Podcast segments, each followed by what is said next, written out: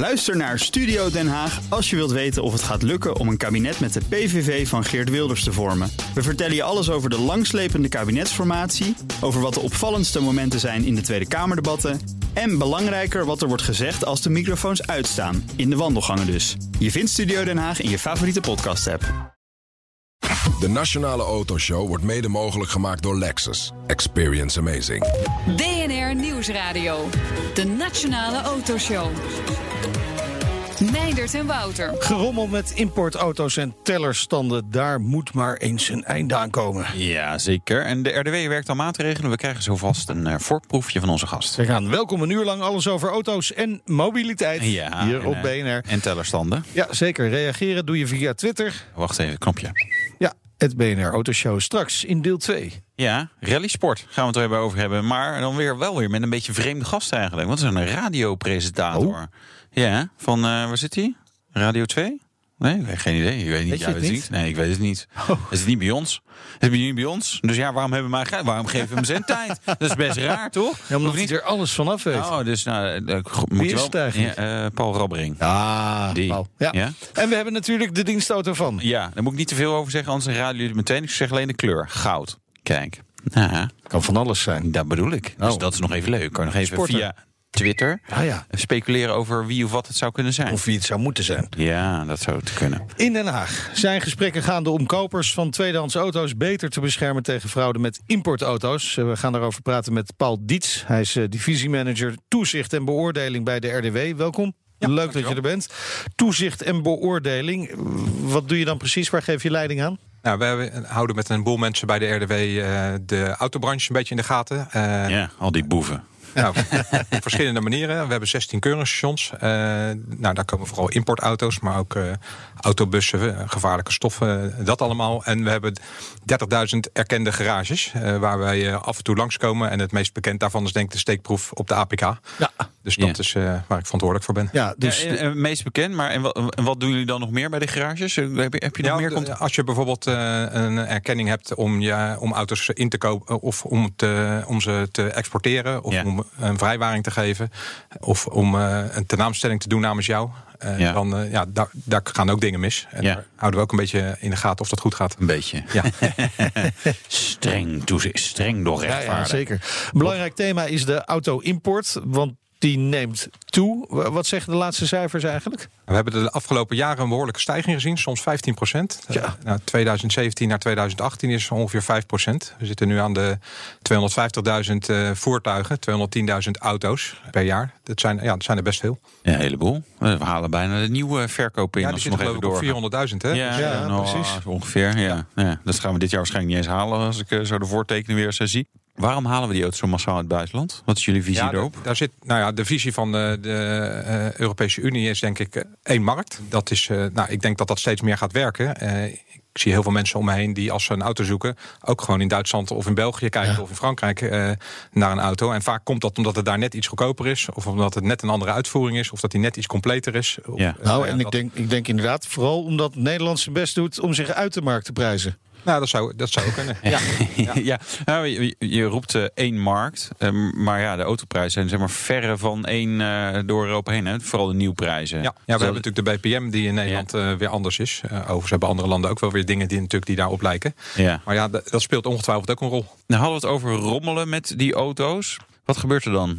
Wat wordt er gerommeld met de import van auto's? Nou, ik denk dat er in beginsel een heleboel gewoon goed gaat natuurlijk. Maar als je twee onderwerpen waar we denk ik hierover kunnen hebben is de kilometerstanden. Hebben jullie ook wel eens met de VAT over gesproken, Vereniging Aanpak Tellerfraude. En het andere stuk is waar we nu gevraagd zijn om mee te denken over de taxatie van importauto's. Ja. Dus je betaalt die BPM voor een gebruikte auto aan de hand van de waarde van vandaag. Ja, een taxatierapport, daar zie je ook wel verschillende kwaliteiten in, zeg maar.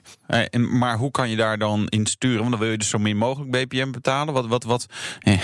Tips natuurlijk, wat moeten we doen dan? Ja. Wat gebeurt er? Precies. Wat zou er niet mogen gebeuren? Het begon eerst ooit met een 1% per maand afschrijving. Dat was heel simpel. Toen kwamen er wat rechtszaken. Toen kwam er uit, je mag ook de koersboekjes gebruiken. Wat is die specifieke auto waard? En daarna kwam er weer iets op gang, waardoor je ook met een taxatierapport heel specifiek op jouw auto dat mag aantonen. En dan gaat het dus ieder deukje, ieder kilometerstand, een tik in de motor, noem maar op. Alles kan eigenlijk meetellen in de waardebepaling. Het is op zich terecht. Op zich, dat klinkt logisch. Het blijkt wel dat er een heel grijs gebied omheen zit. Ja. De taxateurs zeggen, wij doen het helemaal goed. Ja. En de staatssecretaris van Financiën zegt, er wordt heel erg gerommeld. Ja. En, maar die is inhalig, want die wil gewoon vooral heel veel belasting binnenhalen. Ja, dat weet ik niet. Hij wil in ieder geval gelijk speelveld. En dat willen wij ook graag. Ja. En we zien importeurs die het helemaal goed volgens het boekje willen doen. Ja. En anderen die dat op een andere manier doen. Ik zeg niet meteen dat het fout is, maar soms kom je wel op oneerlijke verschillen. Dus we vinden het wel belangrijk dat er één gelijk speelveld is. Maar dat is natuurlijk best wel lastig als je het hebt over grijs gebied. Maar worden er dan bijvoorbeeld dingen verzonnen? Zo van, joh, ik verzin dat er een kras op de bumper zit en die zit er niet? Hoe gaat dat? Al bijvoorbeeld, als jij je leaseauto inlevert, dan gaat het over gewone gebruiksschade. Ja. Is nou een putje een waarde verminderend? Of hoort dat bij een auto van 5 jaar oud? Ja. Als dat niet lekker beschreven is, je kan dat als taxateur allemaal wel of allemaal niet opschrijven, dan kun je daar al discussie over krijgen of dat wel of niet waardeverminderend is. En zo gaat dat door. En je ziet dat die regels op dit moment behoorlijk abstract beschreven zijn. Nou, wij zijn gevraagd om mee te denken of de RDW een rol kan spelen. Wij zien die auto toch in het keuringstation om te kijken of dat taxatierapport wat er dan bij zit, of dat klopt. En kijken, kunnen we misschien betere spelregels met de taxateurs afspreken, zodat je ook daar eigenlijk geen gedoe over hebt. Maar gaan jullie dan ook strengere eisen stellen aan die taxateurs? Ik denk dat de eigenaar van dit hele denken, dat zit natuurlijk bij Financiën. Ja. Dus wij zijn vooral degene die het uitvoeren. En onze inbreng zal vooral zijn, dat kun je vergelijken met bijvoorbeeld de APK. We hebben eigenlijk nooit meer discussies met garages of iets een goedkeur of afkeur is. Omdat het gewoon heel duidelijk beschreven is. Zo zien we die relatie met die taxateurs ook. Ja, je moet het gewoon goed uitwerken. Wat dan precies de inhoud is, dat laat ik graag aan Financiën over. Ja, want die bepalen, die zie ik wel dan als ons opdrachtgever. Maar geven jullie dan geen advies aan Financiën daarover? Want jullie kennen die taxatierapporten en weten hoe je daar eigenlijk mee om moet gaan. Ik geloof niet dat ze dat bij Financiën zullen weten. Nee, dus ons advies is, wat wij inbrengen, is kennis van de markt. Precies. En van die garagebedrijven, die we allemaal goed kennen van alle andere dingen die we doen. En aan de andere kant weten we ook wat werkt om met de branche af te spreken. En welke afspraken werken in de praktijk, zeg maar. Dus dat is, zijn we nu aan het uitwerken. En voor de RDW is het een belangrijke taak. Wat nog een dik pluspunt daarbij is eigenlijk, iemand die bij ons een auto importeert, die vindt het moment dat hij het kenteken krijgt het belangrijkste. Daartussen zit eigenlijk een periode van de Belastingdienst die dingen doet. Dat kan soms een paar weken duren. Maar wij worden wel afgerekend op die totale tijd. Dus als wij dat proces kunnen versnellen door een stukje ook binnen de RDW te trekken, dan kunnen we ook onze dienstverlening verbeteren. Dat zou bijna concreet betekenen, ik rij met de importauto op de trailer naar een RDW-keuringsstation. Het is allemaal goedgekeurd en ik krijg de volgende dag de belastingaanslag voor de BPM en dan meteen platen. Want nu zit er inderdaad heel veel tijd tussen. Ja, dat zou echt heel mooi zijn als dat lukt. Ja. Per wanneer gaat dit lukken? Nou, er zitten nog dat ze altijd bij dit soort dingen meteen een winstwaarschuwing. Er moet een wetgeving veranderd worden. Precies. Op het hoogste niveau. Dat duurt 2 jaar. Dus we mikken nu, afhankelijk van welke variant je op uitkomt, ergens volgend jaar of het jaar erop. 2021 waarschijnlijk dan dus. Ja. Nog even de tellerstand. Ja, dat is ook lekker. Hè? Je draait gewoon die teller terug. Maar dat is, dan krijg je een hogere taxatie als je je tellerstand terugdraait. Dus dat wil je eigenlijk niet. Je wil hem eigenlijk vooruitdraaien. Maar het gekke is, daar komen die twee onderwerpen samen. In theorie kun je dus je tellerstand eerst opdraaien. Of met een... Het taxatiemoment is een ander moment dan het moment dat je de RDW binnenkomt. En daar zit op dit moment ook geen goede verbinding tussen. Oké, dus je draait hem eerst naar 3 ton en dan is die auto niks waard. En dan ben jullie zeker dat het gebeurt, maar in theorie zou dat... Goeie tip voor de auto-importeurs. Belastingdienst doet natuurlijk allerlei steekproeven daarop. Maar het zit niet helemaal lekker aan elkaar verbonden. Nee. Maar hoe vaak gebeurt dit, dat die met die tellers gefraudeerd wordt? We hebben een onderzoek gedaan en 10% van de auto's uit Duitsland zeker. En nog eens 10% waarschijnlijk. Oké. En is veel. Behoorlijk diep in dealersystemen en zo gegraven naar kilometerstanden. En wij vinden dat wel veel. Maar nou noem je specifiek Duitsland. Daar komen waarschijnlijk ook de meeste importauto's vandaan. Ja. Gok ik zo even. Ja, we hebben, als je kijkt, 250.000. Komen er 136.000 uit Duitsland. Ja. Dus het overgrote deel. Nou is Italië in ieder geval in de historie ook berucht op dit vlak. Ja, de Italianen zijn er toevallig maar 7.000. Valt mee. Dus, valt mee. Men weet het daar van. Ja, die Italiaanse tellers die moet je niet vertrouwen. Ja, nou goed. Ja, dat weet ik niet precies. Wij proberen, we zitten eigenlijk op drie sporen daarmee. Natuurlijk kijk je gewoon eerst naar een auto, naar de boekjes, naar de matten en hoe de auto erbij staat. Ja. Daarnaast geloven we heel erg in kilometerstanden vastleggen. In Nederland is het probleem eigenlijk opgelost, doordat je bij iedere beurt de stand wordt vastgelegd. En de volgende stap die wij nu gaan zetten is dat we in het keuringstation bij de import ook wat dieper in de computers van de auto gaan kijken van, kunnen we daar nog een andere stand aantreffen? Ja, precies, want die staan ergens in die computer staat de echte stand waarschijnlijk. Nou ja, je moet wel echt een enorme hacker zijn om alles eruit te halen. Dat hangt er dus vanaf. Dat gaan we dus nu ook ontdekken. We hebben dus daar apparatuur voor aangeschaft. En dat was op zich leuk, want we waren de eerste in Europa, die eerste autoriteit die op dat idee kwam. Dus dan ben je ook een soort pionier. Dat is trouwens niet altijd leuk, want je moet het ook allemaal uitvinden. Ja. Maar goed, in die auto heb je misschien 5, 6, 7 of meer computers. En vaak vanuit diagnosedoelen houden ze allerlei dingen bij. Bijvoorbeeld de kilometerstand waarbij een storing zich voordeed. En als dat een beetje dieper weggestopt zit, dan kunnen wij die misschien wel zien. Dit systeem gebruiken jullie inmiddels al? Nee, we hebben het net gekocht. Okay. En we gaan dit jaar gebruiken om het uit te rollen. Om te leren. En dan even kijken hoe dat allemaal werkt. Want je wil ook niet dat je 10 minuten extra bezig bent per auto. Het kan ook niet zomaar nog voor alle auto's. Dat moet een beetje zo'n inleertraject worden. Ja. Wat ik wel interessant zou vinden zelf, is als ik als particulier ook gewoon zo'n rapport kan opvragen dan, als jullie daar met die apparatuur naar gekeken hebben. Ja. Is dat mogelijk in de toekomst? Daar hebben we nog niet zo over nagedacht. We hebben dit vooral gekoppeld aan die importauto's. En we proberen dat probleem van die kilometerstanden, want ook iemand die de standen terugdraait, vinden we ook oneerlijke concurrentie in Nederland. En er zit ook nog wel een behoorlijk verkeersveiligheidspunt aan. Hè? Als jij op het Prins Klausplein met je kapotte distributieriem staat. Ja, dat is niet lekker. Dat kan gewoon ook over mensenlevens gaan. Dus ik vind het wel een serieus onderwerp. Absoluut. En zometeen krijgen we van de RDW een update over dieselgate in Nederland. Ja, en we doen de dienstauto in de kleur goud. Oh, ik ben zo benieuwd. BNR Nieuwsradio. BNR, de Nationale Autoshow. Tijd voor het nieuwsoverzicht van deze week. Wouter, gedoe over het rekenmodel voor de EV-subsidie.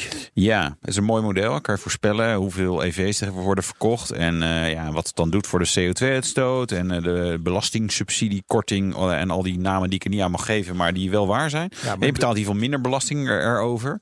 Carbon tax. Carbon tax model, dat ligt onder vuur. Het is namelijk niet heel accuraat geweest in het voorspellen van de daadwerkelijke verkoopcijfers. Oh. Grote verrassing. Een nog grotere verrassing was eigenlijk dat deze meneer waarschijnlijk toch ook wel Tesla als opdrachtgever heeft. Ja, de bedenker van die carbon tax, die zou ook voor Tesla werken. Ja, en hij heeft Tesla ongeveer een miljard omzet in Nederland bezorgd. Hij profiteert daarvan mee. Ja, bizar. Ik vind het sowieso bizar dat dit is zeg maar inhuur van een consultant die een soort exclusief model heeft, wat voor geen meter werkt. En dat er bij al die ministeries, we hebben er heel veel slimme mensen daar zitten, niemand ook zo'n modelletje kan maken. Niemand heeft het begrepen ook. Nee. Goed, dan. Knap gedaan. Volvo plugt de XC40 in. Ja, hè? Dat was, past die ook lekker in de carbon tax? Die tellen we niet mee. Hè? Geen bijtellingsvoordeel meer op de plug-in hybrides. Daar hebben ze flink van geprofiteerd, Volvo. En als ze de XC40 in die tijd hadden gehad als plug-in, was dat ook als een donder gaan lopen natuurlijk. T5 Twin Engine, dat is weer een nieuwe variant van hun plug-in hybride modellen. 3-cilinder, 180 pk en een elektromotor van 82 pk. En het aardige is, vanaf prijs 47 mil.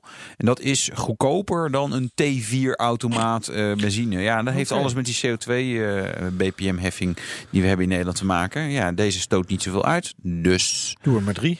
Ja, zoiets. We rijden massaal 1 kilometer per uur te hard. Ja, boefjes zijn we. Ja, verschrikkelijk, hè? Ik heb er ook een gehad. En dan krijg je dus een boete van €9. Ja. Plus €8 administratiekosten. Ja. Ja, fijn hè?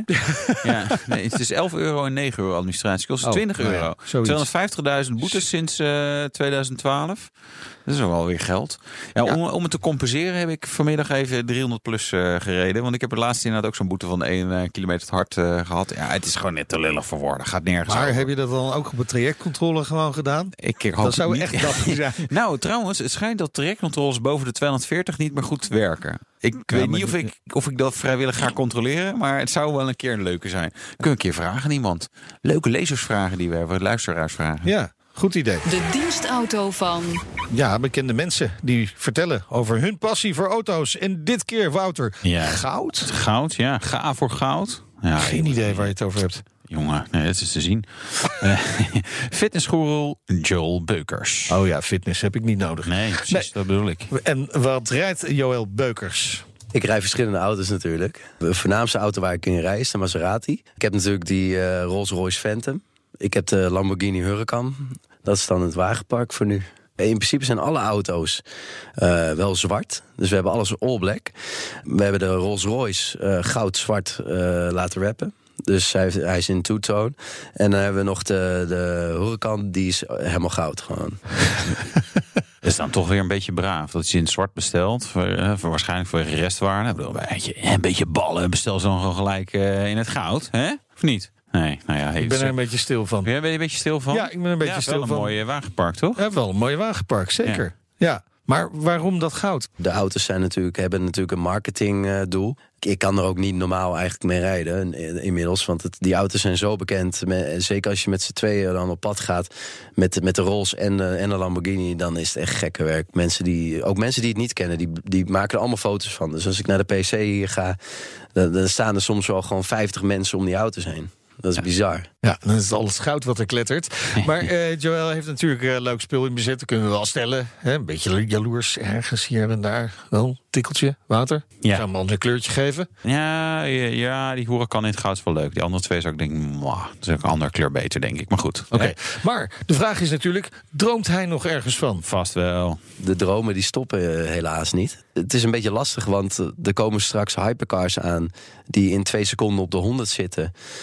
Ja, zonder geluid in principe, omdat ze elektrisch zijn. Ja, het is een beetje moeilijk, moet ik eerlijk zeggen. Kijk, ik heb nu een V8, een V10, een V12 heb ik al. Ja, eigenlijk ontbreekt er nog een mooie, snelle elektrische auto eigenlijk. Dus ja, wie weet hè. Nou. Moet het worden dan? Ja, een Porsche Taycan zijn eerst een beetje echt sportief. Ja. Maar goed, V6 zijn ook wel leuk. Ford GT met V6 of een leuke 5-cilinder. Nee, er zijn nog heel veel motorconcepten. Een auto. Er zit ook batterijen in. Hybride systeem. Ja. Joh. Nee joh, nog zat waar die voor kan sparen. Ja, wel leuk. Fijn, echte petrolhead. Ben je benieuwd naar de auto's van Joel Beukers? Komende week zijn ze ook te zien op de International Amsterdam Motorshow in De Rai. En wil je meer afleveringen horen? Check dan bnr.nl/dienstauto. BNR Nieuwsradio. BNR, de Nationale Autoshow. En de gast is Paul Dietz. Hij is divisiemanager toezicht en beoordeling bij de RDW. Wat is eigenlijk jouw dienstauto? Ja, ik heb de Model 3 opgehaald afgelopen maandag. Tenminste, mijn vrouw, want ik vond het aan het werk. Eerst even gekeurd. We hebben overigens ook de typegoedkeuring gedaan. Oh, ja. Dus dat is wel super gaaf. Zo'n bijzondere auto. Ja, je eerste ervaringen? Ja, het is natuurlijk super snel en stil en zo. Maar wat me vooral opviel was het intuïtieve waar alle knopjes zitten. Dus, die zitten er niet. Nee, maar ze zaten wel op dat scherm waar ik ze verwachtte. Ja, oké. Ik ben daar altijd een beetje ingewikkeld in. Dus ze zaten gewoon... maar dan heb je nog niet op de achterbank gezeten en gedacht... ik wil de stoelverwarming aanzetten. Nee, ik zit meestal links voorin. Ja. Nee, want de stoelverwarming achter, die zet je aan op het scherm voor. Dus oftewel, die zet je als achterpassagier niet zelf aan. Maar dan moet je dus praten met de chauffeur. Ja. Afleiding is verkeerd. Ja, precies. Een belangrijke oorzaak van ongelukken. Ik moet toch wat zachter die stoel verwarmen. In ieder geval hoeft die nog niet naar de APK-keuring. Dat duurt nog even. Er zijn wel heel veel auto's in Nederland die wel een APK moeten krijgen. Want we hebben nou eenmaal een oud wagenpark in Nederland. Dus dat is big business natuurlijk. Hoeveel APK's worden er eigenlijk in een jaar gedaan? Ik heb het net weer gedaan trouwens. 7,2 miljoen auto's volgens mij. En wij doen dan zo'n 3% steekproeven. Dus 220.000, 230.000 steekproeven kijken ze nog een keer aan. Oké, en hoeveel zijn er dan mis? van de steekproeven? Zitten een beetje op 7-8%. Best veel, toch? Ja, het kan ook een klein dingetje zijn. Hè? Een lampje of een dingetje. Ja. Of een, ja, maar ook die kleine. Ja, het is niet voor niks. Het is niet echt. Het is ook weer niet heel moeilijk, die APK. Het is gewoon een vinklijst, afwerken, goed doen. Ik denk wel dat de meeste dingen die we tegenkomen toch gewoon vergeten zijn. Echt waar? Komt wel, ja, ik denk dat er is een kleine groep die het misschien vanuit een businessmodel fout doen. Ja. Maar het gros is het echt gewoon onhandig, te snel, even geen goede, niet voldoende tijd. En dat percentage van verkeerde APK-keuringen, is dat stabiel? Nee, of? Dat loopt af, gelukkig. Dat loopt af, kijk aan. En daar sturen we ook op. Dus het is gewoon, we vinden het heel belangrijk dat je ook laat zien dat het, wat je doet, dat effect heeft. Maar dat kan ook in opleidingen, dat heeft ook met de branche te maken. We werken daar met iedereen heel nauw samen. Om dat omlaag te krijgen. Hoe lager het is, hoe meer veilige auto's op de weg zijn. Waar komt het vandaan? Hoe ver was het we zaten 5 jaar geleden? Op 11% geloof ik. Okay. En dat zakt nu richting de 7-6%. En hoe gaan jullie om met die malafide ondernemer voor wie het een businessmodel is? Hè? Je kunt, ik weet niet waar, maar gewoon voor €100 ergens APK en hoeven ze de auto soms niet eens te zien. Ja. Hoe gaan jullie daarmee om? Want dat is er nog steeds wel. Ja. Waar het vroeger volledig willekeurig was wanneer er een steekprofiel, zie je dat steeds meer, omdat je heel veel data hebt, veel preciezer wordt. En eigenlijk kun je voor een heel deel al op basis van de auto, het tijdstip, de garage en nog een heleboel dingen voorspellen. In hoeverre, zeg maar, je begint meteen te glimlachen. Nou, ik zeg andersom te denken. Dat is handig voor dat soort figuren om te weten. Andersom, van welk tijdstip moet ik hem aanbieden? Ja, er zit ook een heleboel willekeur omheen. Ja. 1 op de 30 nakijken, vind ik, in toezichtperspectieven binnen Nederland is dat best veel. Dat bij tandartsen kom je geloof ik 1 keer in de 60 jaar langs. Dus in dat soort verschillen moet je naar kijken. Als je dus iets fout doet, en het is echt fout, dan ben je ook heel snel je erkenning kwijt. Eerst voor 6 weken, dan voor 3 maanden. En dat kan ook nog voor veel langere perioden zijn. Oké, dus dat is de manier van controleren. Ja. Diesels in dit geval. Hè? RDW wil diesels scherper gaan controleren tijdens de APK. Waarom is dat? Ja, dat is de deeltjesteller bedoel je? Als je ziet in de jaren 90... in de jaren 90 zijn we begonnen met het roetmeten. Inmiddels zijn die motoren natuurlijk flink doorontwikkeld. En gaandeweg kun je eigenlijk met die huidige apparatuur niet goed meer meten wat er allemaal uit die uitlaat komt. Daar is een nieuw concept voor. Dat heet een deeltjesteller. En die kijkt eigenlijk met een veel preciezer nog naar wat komt er allemaal uit die uitlaat. En wat komt er allemaal uit die uitlaat? Er komt in ieder geval roet uit bij diesels. En die roet, dat is wat je met zo'n deeltjesteller meet. Precies. We zitten midden in een proces met allemaal andere landen. Proberen we naar één norm toe te gaan. Nee, diesel zit natuurlijk in het verdomhoekje. Heel veel steden zijn diesels aan het verbieden. Of tenminste, in ieder geval wat oudere diesels. Ja. Die mogen de steden niet meer in. Maar er zijn ook heel veel mensen die zeggen, om de klimaatdoelen te halen, hebben we eigenlijk de diesel gewoon nodig. Dus jullie meten dit. Hoe schoon is een diesel? Wat wel bijzonder is met de huidige technieken, is dat je ziet dat we hebben dan die meter en die meet bijvoorbeeld in de buitenlucht een waarde 4000 deeltjes per nog iets per volume eenheid. Ja. En als je dan in de uitlaat doet, dan zit die op 400. Wat? Ja. Dus wacht even, er komt dus schonere lucht uit de uitlaat dan de buitenlucht. Als je alleen naar die deeltjes kijkt, hè, want er komt nog veel meer uit die uitlaat. Maar als we misschien niet zo gezond is, maar die deeltjes, er komen minder deeltjes uit die uitlaat dan er. Zien jullie een beetje verbijsterd kijken? Ja. Ik ben wel geschokt. Met benzineauto's was dat op een gegeven moment ook. Hè, dat je verontreinigde lucht, volgens mij was het saap met de lambda sensor of zo. Volvo, weet ik niet, een van de twee, Zweeds in ieder geval. Die dat ook deed. Die lucht komt er gewoon schoon uit. Dus, maar dat betekent dus dat we hier in Amsterdam bijvoorbeeld, of in Rotterdam.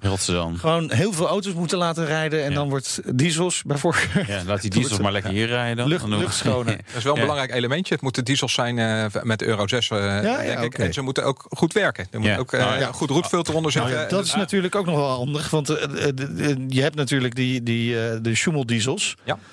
Die moesten allemaal teruggebracht worden, moesten geüpdate worden. Ja. Is dat allemaal gebeurd? Hebben jullie daar we hebben gisteren even nageteld. We zitten nu op 75%. En dat is natuurlijk op zich in aantallen, want het ging geloof ik om 120.000 auto's in Nederland alleen al. Is natuurlijk heel veel. Maar het is nog niet volledig. Nee, en wanneer is dit begonnen? Zo'n 2,5 jaar geleden, denk ik. Ja. Dus in 2,5 jaar zijn nog steeds niet al die auto's teruggekomen. De eerste periode dat ze natuurlijk op zoek waren naar goede oplossingen. Dus ik denk dat die terugroepactie 1,5 jaar loopt of zo. Nou ja, ik denk wel langer. Misschien iets langer, 2 jaar. Maar gaat dat percentage de goede kant op? Als in, je ziet hem wel een beetje afvlakken. En kijk, die mensen zijn allemaal al een keer in de garage geweest voor onderhoud. Dat kan bijna niet anders. En hebben dus kennelijk om een of andere reden besloten om het niet te doen. En wat ik begreep, dat er ook wel veel import van Schummel diesels is. Dat mensen gewoon denken, nou ja, lekker. Het zijn in ieder geval lekker voordelig in Duitsland. We halen hem hierheen. Ja, ik weet niet of die auto's goedkoper zijn. Dat weet ik eerlijk gezegd niet. Het is wel zo, als ze geïmporteerd worden, staan ze bij ons wel op dezelfde lijst. Als ze nog niet verwerkt zijn, zeg maar. Dus er zit een soort internationale check op. Oké. Nou denk ik, jullie gaan ook over die APK. Is het niet gewoon handig om even een extra vinkje erbij te zetten en dit onderdeel te laten worden van de APK? Ja, daar zijn wel gedachten over. De minister van INW heeft ook een brief gestuurd aan de Kamerpas. En daar wordt een beetje gestuurd op eerst zorgen dat de fabrikanten, die in beginsel verantwoordelijk zijn hiervoor, nog meer hun best doen, dat ook wat meer voorschrijven en ook nog wat meer toezicht ophouden. Dan zou er nog een mogelijkheid kunnen zijn dat de RDW zelf een extra brief stuurt van waar geen logo's op staan, van hier is echt iets aan de hand. En dan zou daarna een consequentie zijn dat je iets doet als overheid. Dat zou de APK kunnen zijn of iets anders, waarbij je zegt u mag gewoon niet meer rijden. Dus in Duitsland zie je dat ze daar wat verder in zijn al. Okay. Wij denken daarover na. Er zijn geen Europese regels voor. En een tussenstap is in ieder geval dat de minister wil dat we bij de APK gaan melden dat er nog een openstaande... Okay. Staat hij gewoon op het rapport of zo. Er staat nog een bevinding open. Kan iedereen ook op de RDW-site zien, hè, of het voor zijn auto gedaan is. Goed. We gaan zien of die laatste 25% ook nog geüpdate wordt. Hartelijk dank voor je komst naar de studio. Paul Dietz, divisiemanager toezicht en beoordeling bij de RDW. En zometeen rally sport. Ja, veel leuker dan een Formule 1. Vind jij?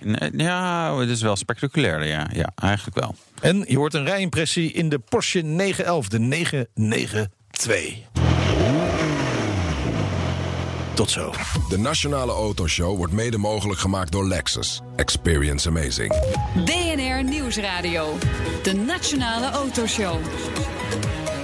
Meindert en Wouter. Met dank aan Max Verstappen eist de Formule 1 alle aandacht op in ons land. Komt misschien zelfs een Formule 1-race naar Nederland. Maar rallysport blijft toch een beetje op gepaste afstand dan, hè? Ja, dat hebben we wel gewoon in dit land. Hè? Maar onze gast is helemaal rallyfliek. Hij reed zelf rally en gaat ons zo met het rallyvirus proberen te besmetten. Nou ja, sterker nog, wij staan hier te praten tijdens het nieuws. Hij zit gewoon een rally te kijken op zijn smartphone. Zo, ja, vind ik ook. Ja, dat is mooi, hè? Livestream heb je tegenwoordig. Yeah. Wat livestream? Wat is dat? Toch gek? En waar is dit dan? Paul Rabbering van Radio 2. Hi, DJ. Goedemiddag. Hi. Dit is de rally van Corsica. Okay. Die is vandaag begonnen, duurt tot met zondag. En het is een sport die heel lastig te volgen is. En dat is misschien wel gelijk het antwoord op je vraag. Ja. Ik wil niet hele spoiler doen, maar dat is...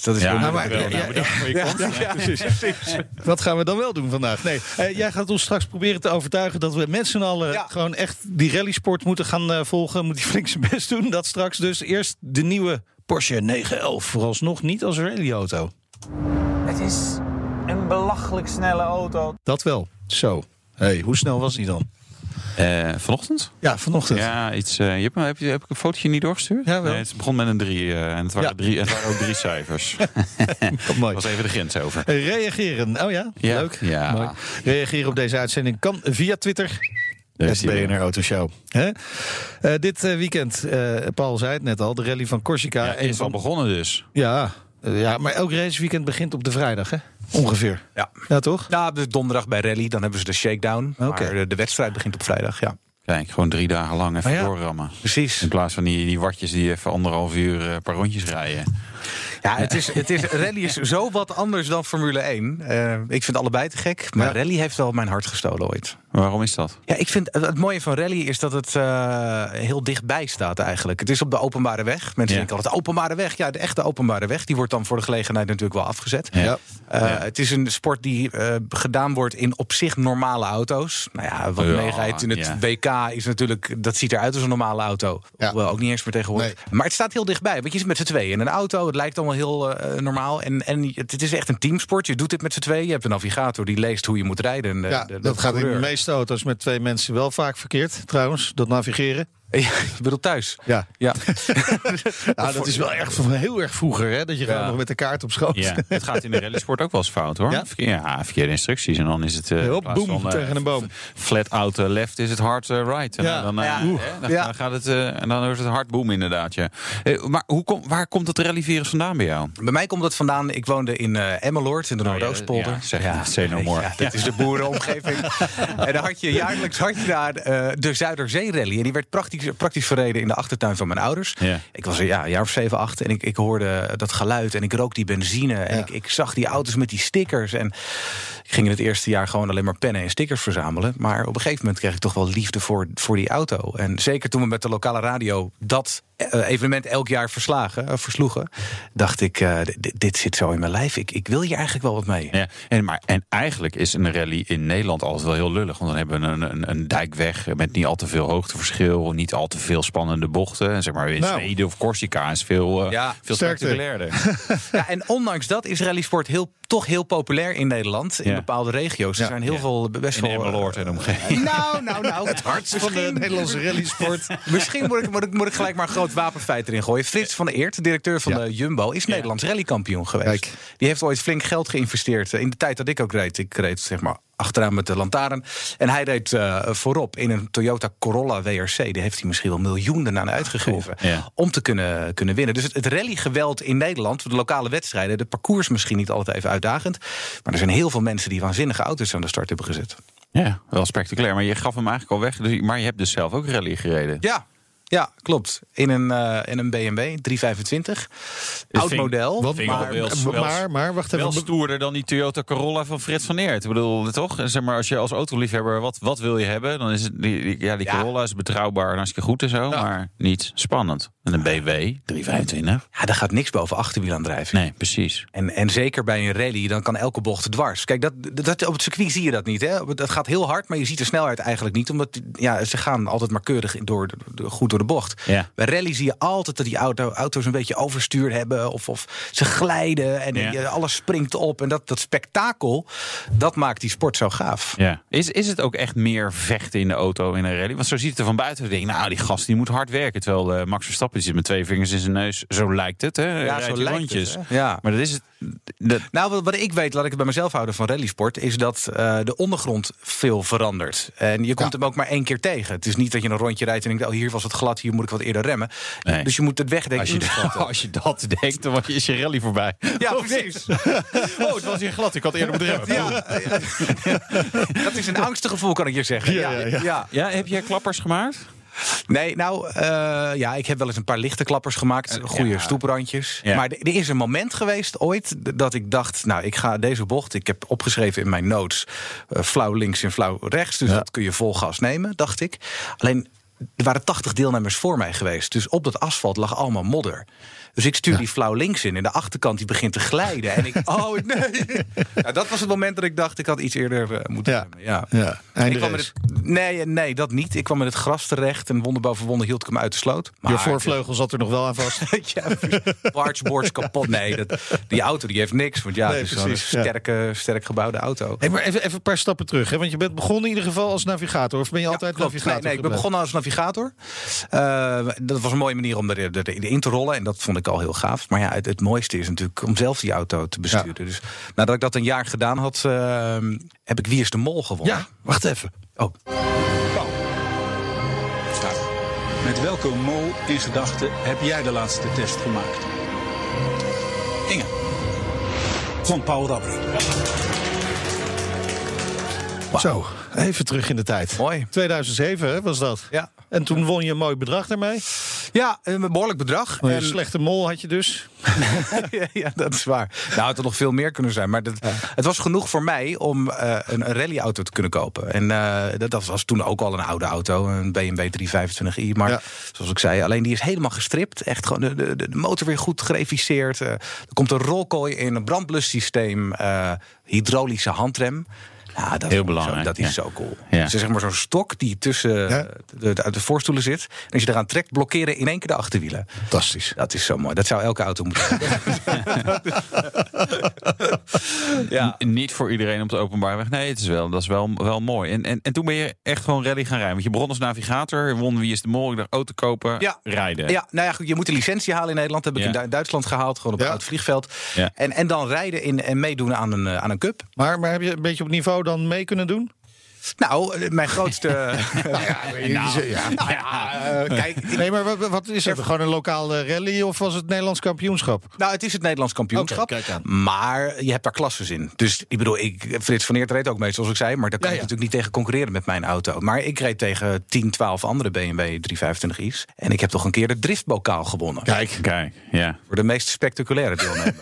Dat is niet de snelste, wel de spectaculairste. Dat klinkt toch een beetje als een troostprijs. Maar... Nee, het mooie was deze troostprijs. Dit was op een wedstrijd, een evenementje in Duitsland. Die werd uitgereikt in een zaal vol 200 Duitsers. De grootste beker was de driftbokaal. Dus ik kwam aan en ik kreeg een beker van 50 centimeter. Ja, die Duitsers die zijn er wel goed in, volgens mij. Maar hoe win je die driftbokaal? Door gewoon echt iedere bocht gewoon lekker dwars? Ja, dat is het idee van die klasse, om zo spectaculair mogelijk te rijden. Ja. Dat vind ik heel leuk. Ja. Ja. Je bent ook gek op de wat oudere rallyauto's, hè? En daar zit ook wel gaaf spul tussen, dat moet ik wel stellen. We hebben je gevraagd om een top 3 samen te stellen. Zullen we gewoon het geluid laten horen dat jij vertelt welke... Gaat dat lukken? Ja, dat denk ik wel. Komt-ie.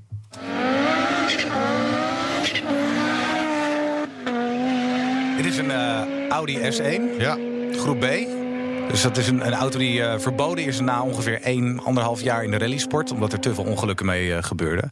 Veel te veel vermogen, enorm turbogat. Niet te besturen, viel de helft van de tijd uit. Maar dat uiterlijk, zoveel vleugels, zoveel... Ja, dat geluid, je hoort die fluit van die turbo en die wastegate. Ja. Het is echt de oude Audi Quattro, hè? Dus de originele Quattro, maar dan ingekort. Dus weet je, en hoe korter je een auto maakt, hoe wendbaarder, maar dus ook hoe gevaarlijker. Maar dat is wel sensatie inderdaad. Ja. Oké, we gaan snel naar de volgende. Dit is een Subaru Impreza. Kan haast niet missen. Nee. We hebben alleen maar makkelijke dingen voor hem. Ik heb hem zelf uitgevoerd. Ja, precies. Nee, de auto waar Colin McRae kampioen in geworden is. Oké, kijk, cool. Gaan we naar de derde.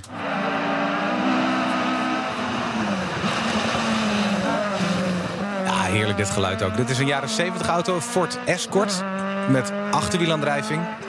En nog steeds zie je hem heel veel bij klassieke rallies. Want deze auto die lijkt gewoon niet stuk te krijgen. En zometeen, we zijn al een heel eind op weg. Maar hoe zou je de rallysport beter kunnen promoten? Wouter, en je hoort een rijimpressie? Ja, in de 911. Dat is toch wel een feestje. Ja. Lekker hoor. BNR Nieuwsradio.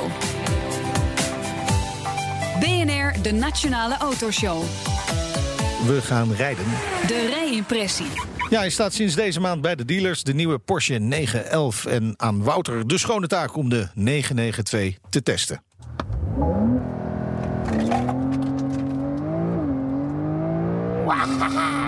Het is dan de leukste manier om een rijimpressie mee te starten. Launch control. Je hoort misschien ook wel dingen door de auto vliegen. Je had misschien even beter moeten opbergen. Maar goed, en dan merk je ook wel dat het is allemaal niet helemaal gelikt en uitgeschreven en gescript, heel onze rijimpressies. Dit is gewoon lekker meerijden met mij in de nieuwe Porsche 911, generatie 992. Nou, dat weten jullie kenners natuurlijk allemaal. Het is bijna vervelend om te zeggen, maar het is natuurlijk weer beter geworden, die auto. Weer sneller, maar ook weer comfortabeler als je dat wil. Hè. Het is natuurlijk dit soort auto's altijd adaptief alles. Adaptief onderstel, actieve motorsteunen, noem het allemaal maar op.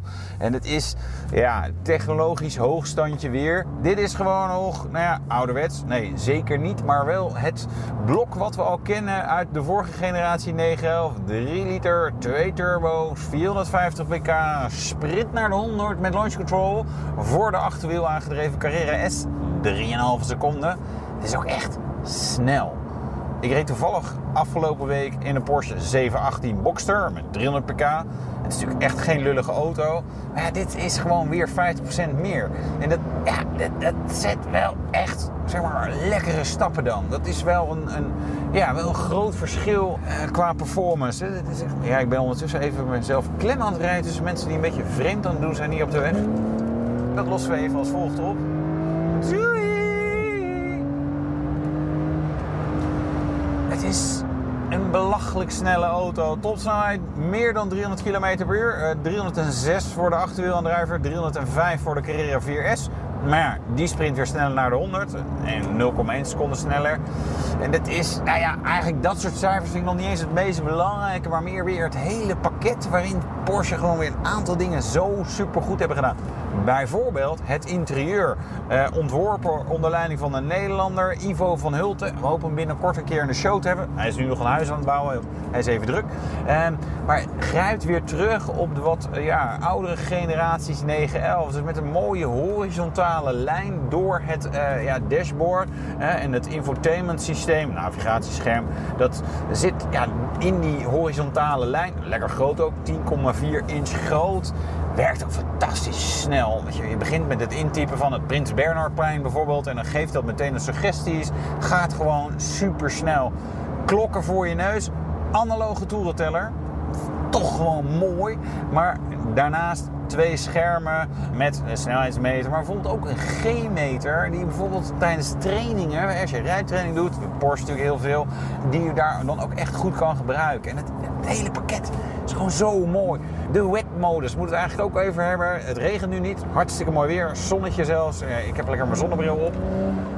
Maar de wetmodus heeft microfoons in de wielkasten en dan meet hij het watergespatter. En dan geeft hij een melding van, joh, het is heel erg regenachtig. Moet ik de systemen aanpassen? En dan past hij ESP aan, past hij het gasrespons aan, noem allemaal op. En dat zijn gewoon mooie dingen die het leven in zo'n auto gewoon net wat makkelijker maken. Oh, zo fijn. Dit is zo fijn. Wouter weer eens blij gemaakt. Heerlijk. Ja, Porsche 911, 992. Ja. Beter dan de vorige? Ja. Ja. Ja, laat dat maar een Porsche over. Dat kunnen ze gewoon wel. Het is wel weer gewoon echt wel heel fijn. En lekker opgefrist. Weet je, dit gaat wel weer werken voor ze.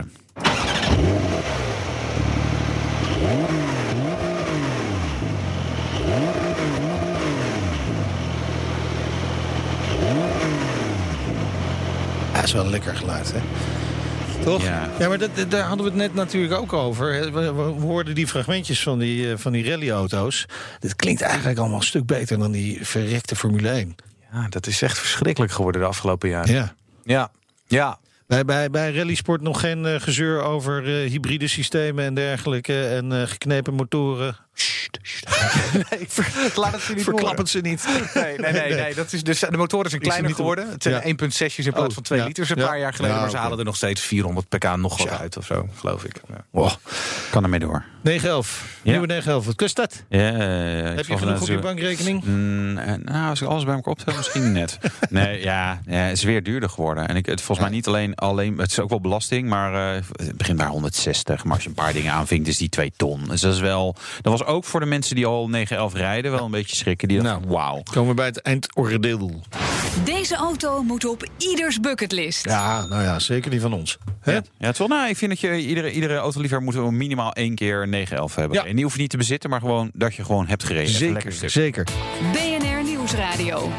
BNR, de Nationale Autoshow. Naast ons Paul Rabbering, radio-dj en zeer groot rallyliefhebber. Reed zelf mee in het Nederlands kampioenschap. Zeer verdienstelijk. Ja, mogen we zeggen. Driftbokaal. Hoeveel heb je het hele kampioenschap gereden in Nederland? Ik heb 2 jaar meegedaan, dus dat zijn 20 wedstrijden, denk ik. En waar eindigt jij? De driftbokaal hadden we toch al gehad, jongens? Het over driftbokaal. Ja, laat ik zeggen, kijk, om rally te winnen moet je veel ervaring hebben en veel durven ook. Want tussen de boompjes door die flauwe bocht nemen, als dat misgaat, dat is einde oefening. Dus daar was ik wat voorzichtig. Ja, je bent niet gek genoeg in je hoofd om gewoon daar vol te gaan. Je moet een rauw randje hebben, laat ik dat zo zeggen. Om dat echt te kunnen. Om het op te zoeken in ieder geval. Maar Kevin Abbering, een van de beste coureurs in Nederland. Goeie, ook een vriend van me. Ja, die is gestoord. Wij kennen hem ook. Nee. Ja, die is ook wel eens hier in de studio geweest. Hij zegt altijd dat hij ook geen risico's neemt. Maar dat hij gewoon weet wat hij doet. Dat is ervaring. Ja, dat is wel grappig. Want dat straalt hij wel uit. Wat ik dan denk, volgens mij om zo hard te rijden. En op dat niveau, dan moet je toch ook gewoon denken. Weet je, of je ziet het risico gewoon niet. Of het interesseert je niet. niet. Ja, nou ja, maar ga ik 300 rijden in een nieuwe Porsche op de autobaan is op zich ook. Ja, dat is ook levensgevaarlijk. Hartstikke gevaarlijk. Hey, nou is er dit weekend is er een rally. We eigenlijk al begonnen natuurlijk. Maar er is ook Formule 1 Bahrein. Ja. Waar ga jij naar kijken? Nou, ik heb gelukkig en een televisie en een iPad. Ah ja, zo werkt het. Dus ik kijk erg uit naar dit hele weekend. Hey, het was altijd heel lastig te volgen. Het begon ooit met Rally Radio 15 jaar geleden. Ja. Dat van elke wedstrijdproef verslag gedaan werd. Maar tegenwoordig, volgens mij is het de Red Bull die dat gedaan heeft. Daar heeft er heel veel geld in gestopt. Okay. Er is nu een livestream. Ja. Je kunt echt vrijdag tot en met zondagavond de hele tijd, en ik kijk er nu dus ook naar de rally kijken. Ja. Onboardcamera's, camera's bij de finish, interviews met de coureurs. Het is alsof je er zelf bij bent. Cool. En wat is de mooiste rally ter wereld? Ik vind Monte Carlo. Ja, omdat het begint met asfalt beneden, sneeuw op de top. Je weet niet welke banden je moet hebben.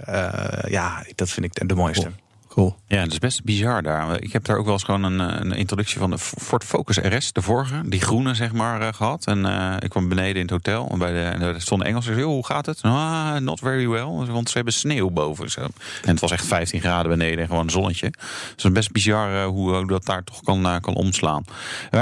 Maar weet je wat is leuk? Is asfaltrijden het leukst? Of juist losse grond of sneeuw of zand? Wat de combinatie? Ja, dat is voor mij niet moeilijk. Ik vind losse ondergrond. Ja. Ja, dan ben je de hele tijd aan het balanceren. Dan staat die auto eigenlijk nooit recht. Ja. Maar dan roken de banden wel wat minder tijdens het driften. Dus dat is jammer.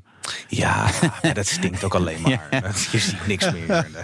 Qua rally, zouden mensen meer moeten kijken in Nederland? Zouden ze dit weekend gewoon eens moeten zeggen... Ga nou eens even achter die tv zitten. Probeer het nou eens te volgen. Ja, het is zo makkelijk en het is zo gaaf om te zien. WRC Plus is de website. Je moet er wel lid van worden. Het kost je wel geld. Oh jee. Het is redelijk te doen. 16 per jaar. En als je elke wedstrijd ziet, vind ik het meevallen. Ik vind het waard. Maar en onderschat niet, rally is best heel groot in Nederland. Alleen dat gebeurt gewoon in de regio. Dus ga naar Barneveld of Hellendoorn. Ik noem eens wat plaatsen. Ja. Daar zijn elk jaar legendarische rallies. Ja. En wat is de leukste rally die je zelf hebt gereden? Dat is dan toch wel... die rally in Duitsland. Ja, dan word je die prijs. Ja, nee, dat is dus laat ik zeggen, de Hellendoorn rally in Nederland... dat is wel de mooiste rally die we nu hebben. Hellendoorn rally in Nederland. Wanneer is die? Half september is die altijd. Ja. Mooi als de blaadjes vallen.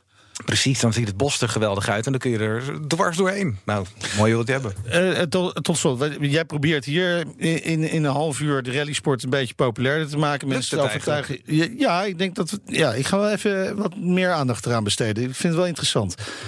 Maar wij vinden het al langer wel een gave sport, Wouter. Het is veel spectaculairder om te zien. En het staat dichterbij, wat je inderdaad ook al zei, Paul. Het zijn relatief normale auto's in ieder geval, als normale auto's. Ja. Formule 1 zijn... Ja, je had net gewoon zo in een raket kunnen gaan liggen. We willen allebei wel een keertje mee. Ja? Nee. Ja, niet tijdens de echte rally, maar gewoon even dat gevoel van een rallyauto. Volgens mij een emmertje erbij. Ja, nou, maar dat is, ik denk dat als je ernaast zit, dat je het eigenlijk niet zo heel leuk gaat vinden. Tenminste, ik denk dat dat je het over wil nemen. Ja, zo laat mij maar. Dan rijden we gewoon lekker 50 hier in plaats van 150. Dat is wel een staan die bomen, sloten. Ja. Goed. Ga je zelf nog een keertje rally rijden, Paul? Ja, ik doe af en toe nog wel eens zo'n dagje. Ga ik naar Duitsland, Oud-Militair Vliegveld en dan gummen. Geniet ervan. Dankjewel. Dankjewel voor je komst naar de studio. Paul Rabbering, radio-dj en rallyfanaat. En volgende keer een Nederlandse veilingmeester... die klassieke auto's voor miljoenen euro's verkoopt. Ja, dit was de Nationale Autoshow. Terugluisteren kan via de site, de app, iTunes, Spotify. Mijn naam is Wouter Karsen. En jij? Ik ben Meindert Schut. Tot volgende week. De Nationale Autoshow wordt mede mogelijk gemaakt door Lexus. Experience amazing.